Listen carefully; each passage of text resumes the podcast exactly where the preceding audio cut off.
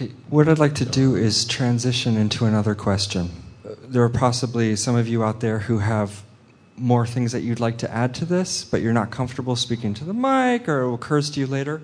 So we will leave the board up here with a marker so when we're done, you can add more statements to what you heard as statements were entered into the record on Wednesday or Monday.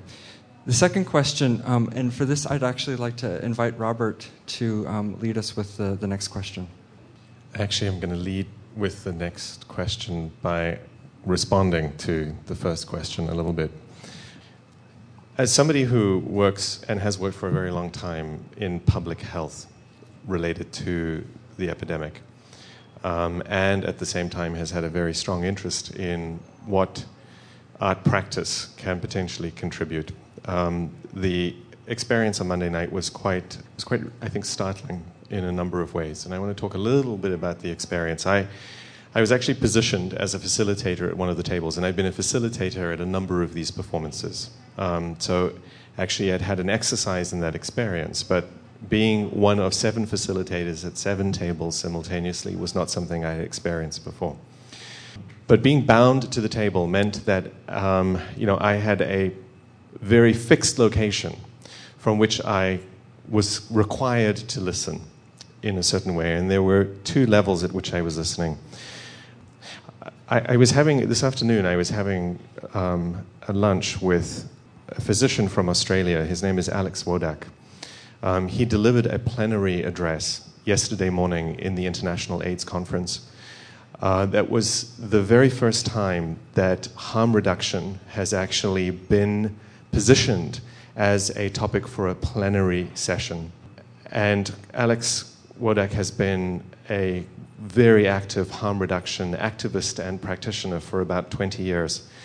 And in the course of the conversation, um, he said to me, You know, what has happened to the arts? Where are they in, in this process?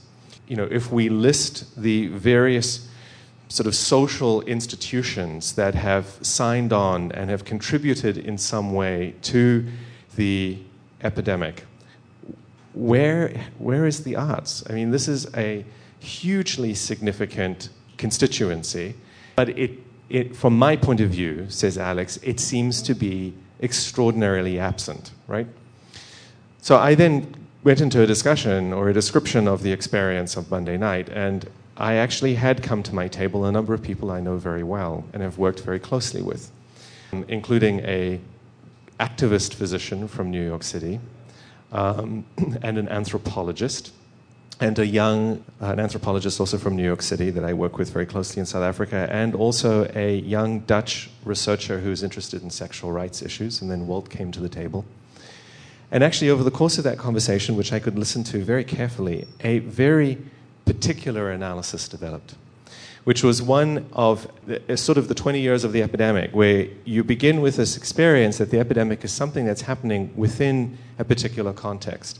And then over those 20 years, in a more accelerated form for some who are very directly impacted and at a, at a less rapid pace for others, there is the realization that this is the epidemic is about fundamental social processes. At the, the sort of concluding sort of thrust of Walt's statement, as I remember it, was that actually this is about capitalism. This is actually another realization or revelation of the consequences of the capitalist system in the way in which it concentrates inequalities, it concentrates power, it concentrates resources, and it systematically disempowers um, and it systematically disenables people. So that was there was this very, very astute, well rehearsed, and beautifully argued sort of analysis that built up over the course of these statements at that table that suggested one form of engagement and action that the public health ear was able to sort of pick up on.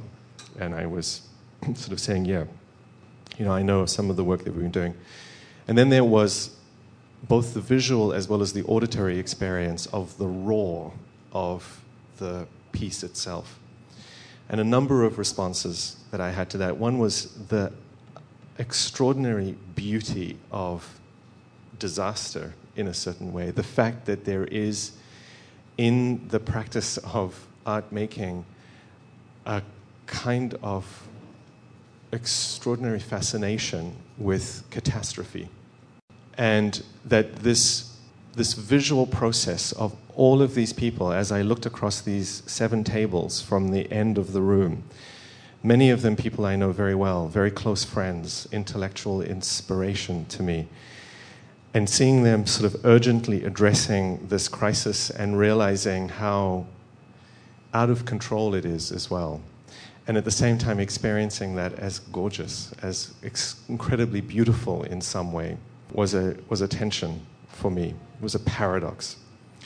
But the, the question for me was, you know, what then did the, in a way, the aesthetics suggest as action? Both in, and this is the question, what do those of us and many of the facilitators here are actually involved, as you've heard, in on the day-to-day basis in delivering services, in working in communities that are affected, with individuals who are affected in multiple institutions, whether they're community based organizations or in clinic settings or in community based groups that are advocating and activating the, for, for the rights of particular groups in some way what gets drawn from that aesthetic event and its terms that actually shape the possibilities of, an, of engagement. So, do you go back and do your work differently on the basis of what you experienced? That's the one question. So, what does this bring into the action of responding on the day to day basis to the issues that you confront and face?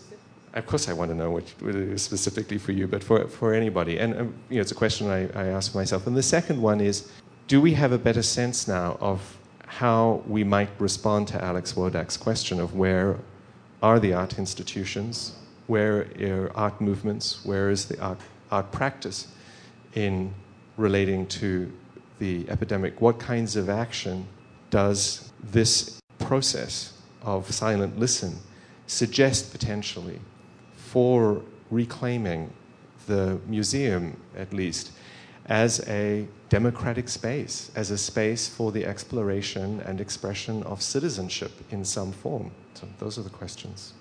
They're tiny, they're insignificant, modest questions. It's Rick again.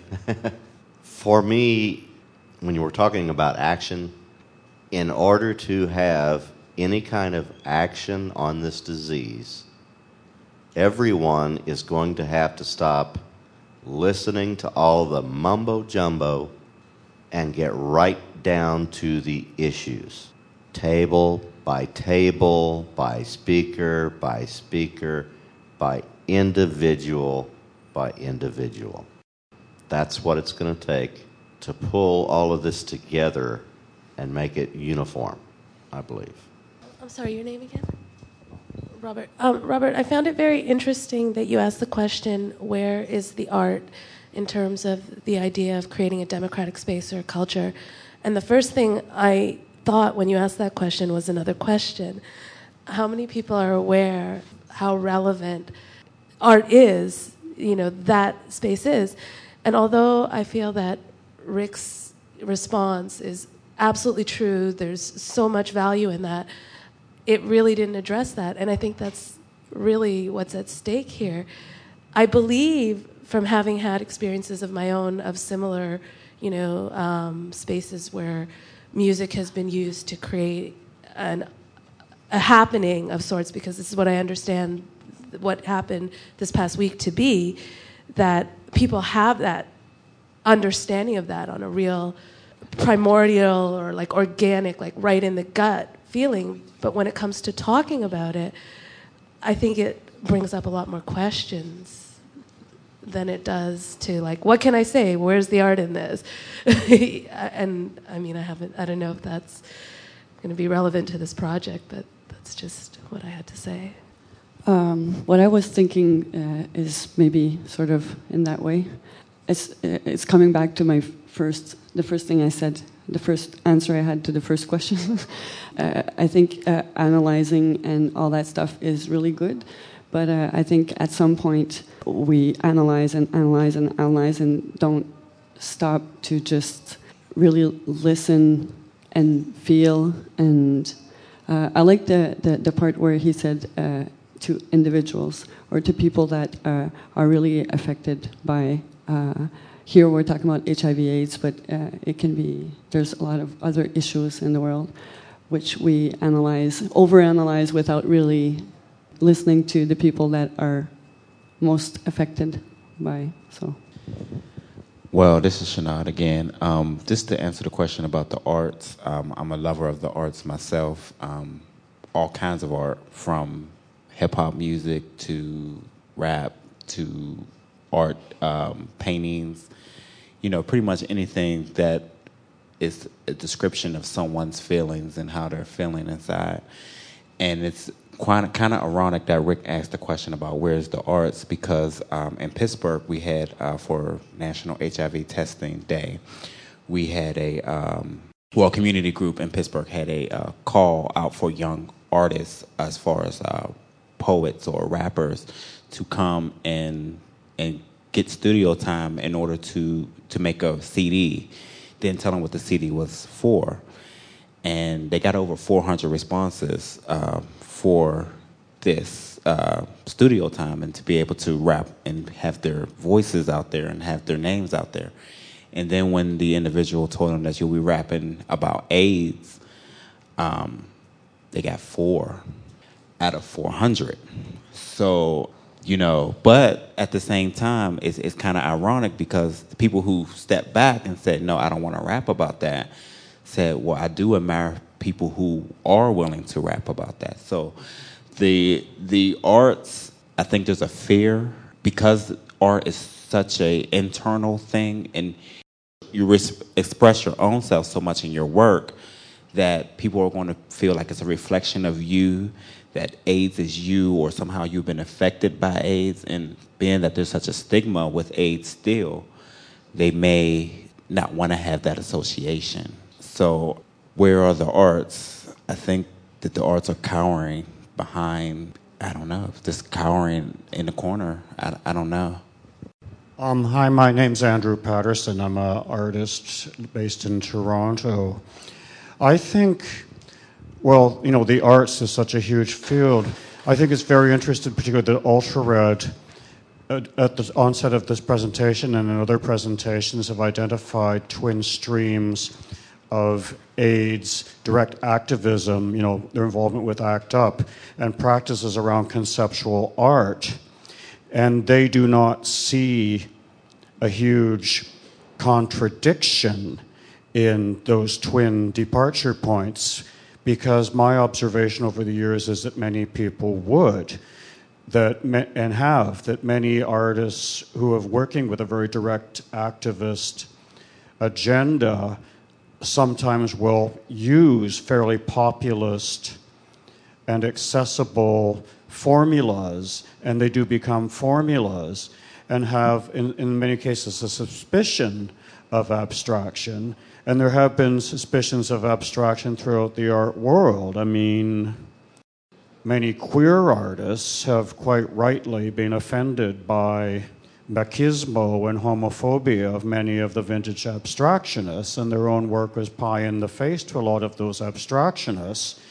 But also, I think the, the repetition, and here in, in your presentations, I hear a huge tension between the individual and the collective, between anarchic individual, fuck bureaucracy, let's go, you know, let, let's, let's get a feeling out there, and then a simultaneous fascination and exhaustion with repetitive structures.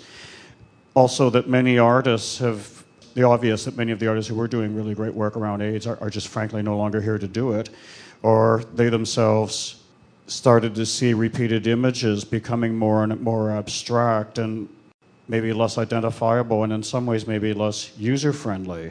But I think what Ultra Red's doing is very reflective of a tension between individual need for self empowerment and the quagmire of and the repetitive languages of bureaucracy and also the tensions between emotion and verbal language where verbal language due to its own repetition becomes emotionally inadequate and some it's a cliche that sometimes music can go places where verbal language can't Thank you.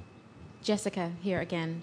Shanad, I love that story of yours because it's one of the only times I've heard of an instance when a cultural institution was pushing for representation of a political issue and there were fewer artists than urgency in the institution. And so I guess in terms of your second question, I can't speak to the first one because I don't I don't work with an aid service organization. But in terms of the second, I think it's really important to to separate the ways in which artists as art are present in and around the crisis that is HIV AIDS globally and locally, and the ways in which cultural institutions represent that set of problems in all of the ways that they manifest. And this is a tension that, that I experience a lot, not only in relation to HIV AIDS, but with most forms of socially and politically engaged art practice. And the tension that Jana spoke to um, before about the, the relations between cultural institutions and a variety of practices, including activism, how these ways of expressing all kinds of things through every medium and discipline in the arts are so often not reflected in the institutions that, that are that attempt or claim at many levels to represent contemporary culture, contemporary action, the concerns of the world in which we live currently. And so I think there are a lot of artists who don't feel that they have access to the institutions of culture whereby their work might become more visible or circulated. And very often it's because that is the case, because those institutions are not very interested in, in supporting as part of um, a larger um, view of cultural practice in the world that is not specifically issue tied based work that, that is based around a particular issue. That unfortunately seems to be one of the last bastions of real recognition within cultural institutions, despite the fact that in the history of art, conceptualism was really meant as a way to incorporate the, the concerns of the day to day social, political, economic realities of the world into art practice. I just want to comment very briefly on a, on a kind of mirroring that I see as, you know, as somebody who's based in a university and it's a university that engages in a, a, a department that does social science research. This sort of process of repetition and a point of exhaustion, of exhausting the actual sort of terms of analysis, um, a, a, kind of systematic process of failure, I think is very much a part of that experience as well. There is within social science research, which of course has its own aesthetics, its own conditions and properties, at least from my perspective, a persistent sort of refinement of the basic conditions of analysis, whether it be a behavioral analysis of what drives the epidemic. So it's sexual behavior. And then you will see this, and you can just, if you look at the literature, you'll see a increasing fragmentation or refinement of that issue to the point where it becomes repeated so many times that it, it sort of loses any point of significance. And then you know, something has to arise out of that. And in a certain sense, I've, I've watched a kind of movement in social science research go from this focus on behavior to now a focus on structure and a focus on social inequality. And I'm beginning to see that analysis reaching a point of exhaustion as well. And it does mirror or echo very strongly what I've actually experienced happening, particularly in the sort of northern countries with the epidemic and artists' relationships to it. It's a very different experience, for example, in South Africa when I work there, and the way in which artists are actually engaged and producing extraordinary amounts of work that are very visible, very articulate at this particular point in the epidemic. But it too is reaching, I think, a cycle of, of failure in a certain way. Hi, I'm Peter. I'm a freelance choreographer. I don't agree that the arts or artists aren't responding to this epidemic. Several weeks ago, I participated um, with an organization called Dancers Responding to AIDS, which is based in New York City. And they had a festival on Fire Island, which was a two day event with three performances, which raised a quarter of a million dollars received a full page coverage in the New York Times and had works contributed by 12 different companies and choreographers, nine of which were world premieres created specifically for this event. And it was the, the possibility to create new work that got people like Merce Cunningham involved, the biggest names in dance today. That allowed me as a, as a ballet choreographer to work with the Martha Graham Dance Company, that provided possibilities for people to work outside of their normal ways of work for a high profile event that benefited the community. All the money raised by this event went back into services to help artists without medical coverage or housing. And so it was a very positive event in terms of fundraising that served the community that was creating the work. That's very exciting to hear. And um, something that I always sort of come back to is the discussions that, that many of us participated in many years ago um, and trying to figure out to what extent those discussions of 15 and 20 years ago are useful today. It sort of happened to us when we were in India, and we heard so many of the artists talking about work that they were producing that was about humanizing the disease. You've heard this? You know, we, need to put a face to AIDS because then people will care. If they just saw so and so's face, then they will have this wellspring of response and they will do something. And there was a lot of work that was done in the 80s um, by folks who were, who were looking at this work um, that was attempting to, you know, if people just saw the level of suffering, they will give. They will do something. Governments will do something. And, and then there was the issue of artists, you know, raising funds. And in the early part of the epidemic, in the early 80s, this was the main thing that the arts were called upon to do. And for Ultra Red, I'll, I'll, I'll, tell you just a, a, tiny little story, and you tell me to shut up because I have hard times with tiny little stories. They turn into big stories. Um, when we first started out Ultra Red, there were two of us, myself and one other guy, and we were working in the Needle Exchange in Hollywood. Um, the Needle Exchange in Hollywood was sort of started by a bunch of artists who were in ACT UP Los Angeles. And uh, the, the main core of this, this group of artists um, were visual artists. So they were doing sculpture, they were doing painting, they were doing installation work, right? Video work, photography, and then there were a few who were doing performance work. So they very much saw the needle exchange as not something that they did on the side in addition to their art, it was their art. So, you know, the conditions for that are very specific because you're talking about you're providing a service for someone, a life saving service of a syringe, that's illegal. So it was very sort of, you know, it was about the conditions of that. So I was doing a conceptual art piece that was about collecting syringes from this time to this time and putting them in a container and putting that container in an art gallery to suggest the high level of need for needle exchange, right? And folks saw that as not only a direct political action that they could be arrested for, but also they saw it as a part of their conceptual work.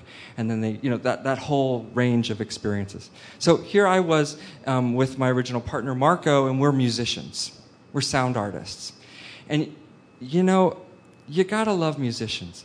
But it's so hard because with musicians, you know, you have a love of sounds, right? And oftentimes your love for sounds, your love of sound of a train, your love of a sound of a violin, your love of a sound doesn't have a kind of signifying content that it's easy to say, well, this sound means silence equals death. What sounds mean silence equals? Right, so it's very, very difficult for many of us. So, for many musicians, and for many musicians, I think consistently, the role of musicians has been to raise money. So, you have a benefit. You have a big concert and you raise money. And you know the early writings of, of, of, folks like Crimp and others, you know, they looked at these models of AIDS intervention. They looked at the raising of the money and the putting the face to AIDS and they said, well, there's got to be a, there's a third model for what arts can do. Because these things are necessary. We have to raise funds for organizations. This, is, this needs to be done. We have to somehow confront issues of stigma. This work needs to be done. But then there's, there's a third thing that the arts can do. And there was, you know, all this. And that is developing an analysis of cultural critique how do the representations that exist in our culture, how does the language by which we talk about AIDS in our culture, how do these things actually perpetuate and sustain the crisis? Right? So immediately we flash to all those Gran Fury posters, right? Where you had images and you had text that said, I am not a patient. I am not a victim. I am not a client. I am not a consumer. I am a person living with AIDS. Now, we've digested this, we have absorbed this into our being, but at that particular moment, that was incredibly important in analyzing not only how the disease was being experienced, but how it was being represented in the media. And so the kinds of work that was being done by artists was seen as a direct intervention into how representations were actually producing the crisis. Now, for sound artists, this is where our group and where me, my own sort of overwhelming desires is is how can sound and the work that i produce sure i can raise money i can have benefits that's great that's really important. But i'm as an activist i want to know how what i work can actually end the aids crisis through direct intervention if that direct intervention puts me in the place of being arrested, then so be it. Then I will be careful to have a collective action. I will have support. I will make sure that there's bail bonds if there needs to be, right?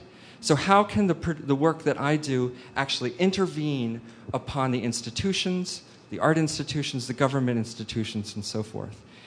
And I say that not to sort in any way disqualify all the other work that is being done in the projects that you discussed. And for many people, this is an entry point into the actual issue itself, the first time they've ever done anything around HIV and AIDS. But then the question is how does your art practice, your art practice, intervene upon AIDS? How does it do that? How does it actually critique the instruments of representation, and how does it actually resist the instruments of in, in representation and signification?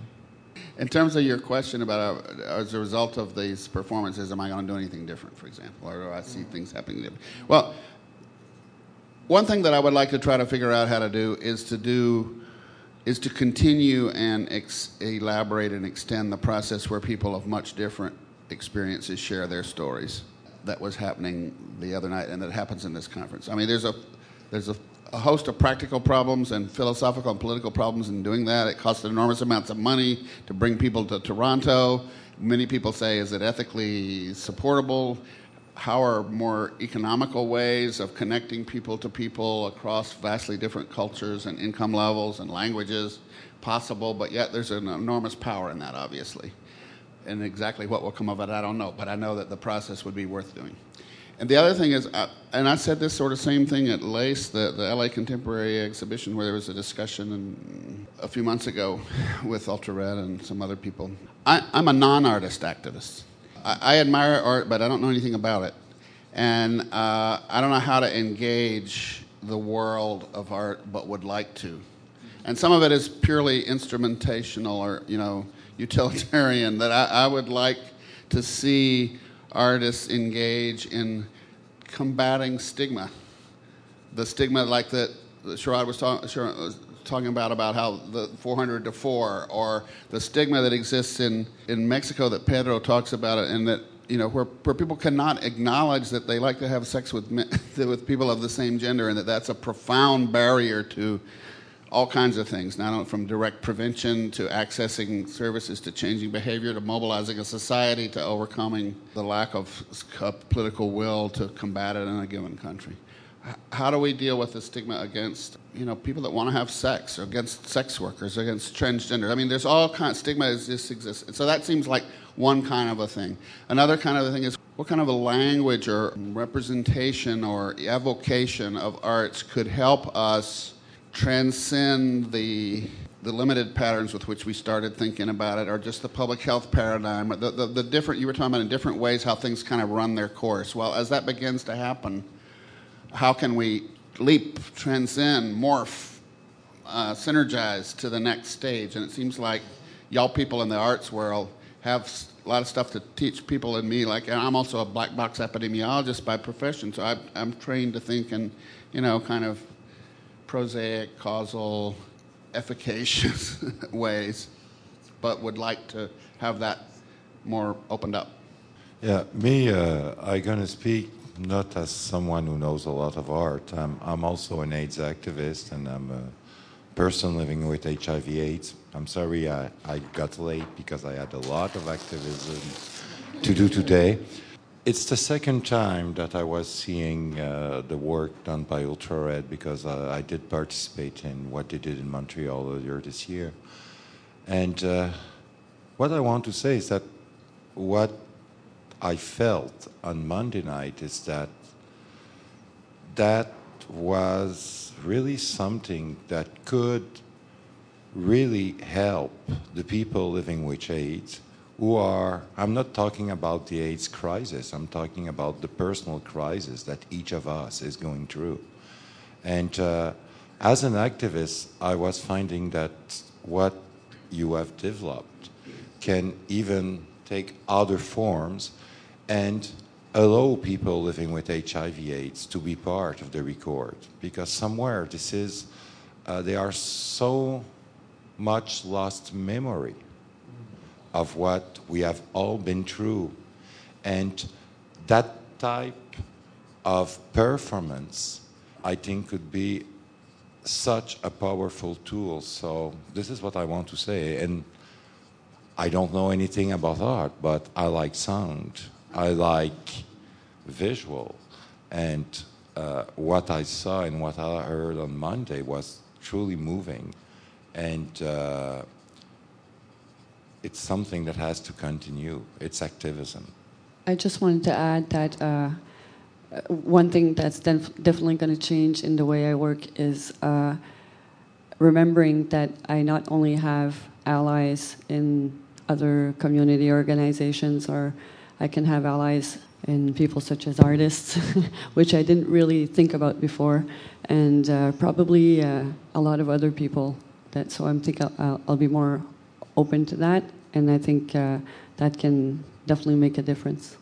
I just wanted to encourage people to continue to go to the streets. I think that the voices we heard all came from outside the gallery. They came to sit here and to be part of the exhibit, and obviously, so much work went into putting on this particular exhibit. But I still think that uh, people's reality lies everywhere else in the world, and mostly not in galleries, or mostly not specifically only in galleries. So I was very moved by Dante's uh, reflection on some of the earlier inspiration. I know all of us have that, so there's, you know, I'm not trying to say anybody's better than anybody else, but to look toward your next uh, project, I really encourage you to go directly into the streets. I found from Monday in particular, uh, as distinct from Wednesday, Monday's International, had a lot of common space. Uh, that was beside the tables, obviously interacting. There was amplification from the tables, etc. But there was a lot of free area where people who were participants, perhaps, by sitting down at the table, but in any case, observers, uh, participant observers, were able to speak with one another and talk about how they were moved, what they were thinking of saying, what they would say, uh, what they did say. You know, it, it was an improvised action by the people there. The thing that I noticed is, of course, we're still bound by being in an art gallery. And that's fine. I accept that about this exhibit. I love it. You know, I, I made some art for you folks. It has uh, an engraving that I did on some concrete. Uh, my, my name is Red as well. I've been called Ultra many things, but, but this is an engraving that says Red Rev and it's on one of the streets that uh, had a lot of gentrification going on in Toronto recently. And uh, I just want to give you some local history. Grace Jones crashed an Andy Warhol exhibit at the AGO. And she ran through the hallways naked, and so this is integrated in the piece. And also, I'm very glad that the AGO decided not to press charges. But uh, last week, of course, there was an invasion. Uh, the headline was "Bloody, oops, bloody intruders." So that was on this year's uh, uh, Andy Warhol. So I believe that we had the best collective action to go beyond Andy Warhol and take up Valerie Solanas' uh, bent. But I would say to take it further, go back to your roots, remember the needle exchange, and join people in the street because it's really a revolution or revolutions that are going to be over to, to overturn this. We've heard from Bill Clinton at this convention. Wasn't that the same person that bombed the biggest, one of the biggest pharmaceutical plants in Africa? Right? Wasn't it? I think so. So if we know these facts and bring these together and say that the genocide against people with AIDS is overlapping substantially with the genocide against the entire African diaspora, the genocide against any country that's been imperially invaded, What I heard during Wednesday was my memory of hearing the tiny misrepresentations of the bombing of Beirut and Gaza and the West Bank. And I'm sure I'm not alone. So life sucks during wartime. It's always sucked during the war against people with AIDS. And now it sucks that the war against people with AIDS is also the same war against so many people. So, what is going on in the world where there are liberation struggles? And what are those struggles? And how complicated are they? And how conceptual are they? And how many artists are involved? And where? Those are open questions. There's infinite answers. But I really hope that we actually continue to engage on that level. Uh, my name is Ben. Um, I'm not really involved in the politics, but I'm fairly involved with art, and I just wanted to say something about what I saw or felt was happening artistically in the the bits of Ed's activity at the AGO that I've paid attention to. The thing that I was struck by when I came in on Monday, which was sort of at a upswell of the activity, was that I heard music and for me, that was very gripping, and I went into the installation, and what I heard was critique and the the clipping back of voices, and I assumed that the critique, you know, in a large part, was really directed at the voice of the activists themselves. And you know, one of the things, the concept that uh, Robert introduced uh, a few minutes ago, the conundrum of reflection, and you know where Ultra Red is working. You know, reflection has very different effects sonically or visually or linguistically. It means completely different things, and whether in this sort of aesthetic realm where reflection is, you know, so resonant, is this a kind of you know, in language, a, a way of sort of, you know, finding a, a, grounding or making sense of a kind of experience in time and in terms of uh, vision, you know, the opportunity that a kind of illusion offers to, to see something that's impossible to see when you're standing in the midst of it. And with sound, you know, of course, reflection comes back on itself and it's, it has a, almost a kind of a negating effect. And I think that you know it's very exciting to see these different activities being pulled together in this you know performance and this sort of ongoing practice of Ultra Red. Real quick, Robert. One last thing. I heard you say you're not an artist. I heard you say you're not an artist. You are an artist. You are an artist. I am an artist. As individuals living and testifying for this disease on a daily, ongoing, living basis, we are our own art exhibits.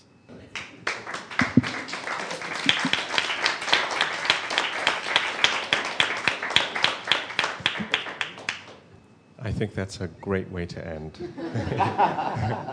All right. Thank you very much, everyone, for coming here and participating in this. And I just do have to say one final thing that as we head to, many of you can see we're under construction as we head to 2008. Many of us here are thinking about what is the art gallery, what is the relevance of it. And I think it's very important for us to continue to have events like this and to have artists like yourselves coming. And by the way, may I say, Red, that Grace Jones was actually invited and welcomed yes, and she actually asked us if she, we could provide a fan strong enough to blow her clothes off. And, and we were game enough to provide it, so don't demonize the institution. We actually would like to think that, that our walls are going to become more permeable and, and the street and what's in here, there's not such a divide. It's actually a continuum.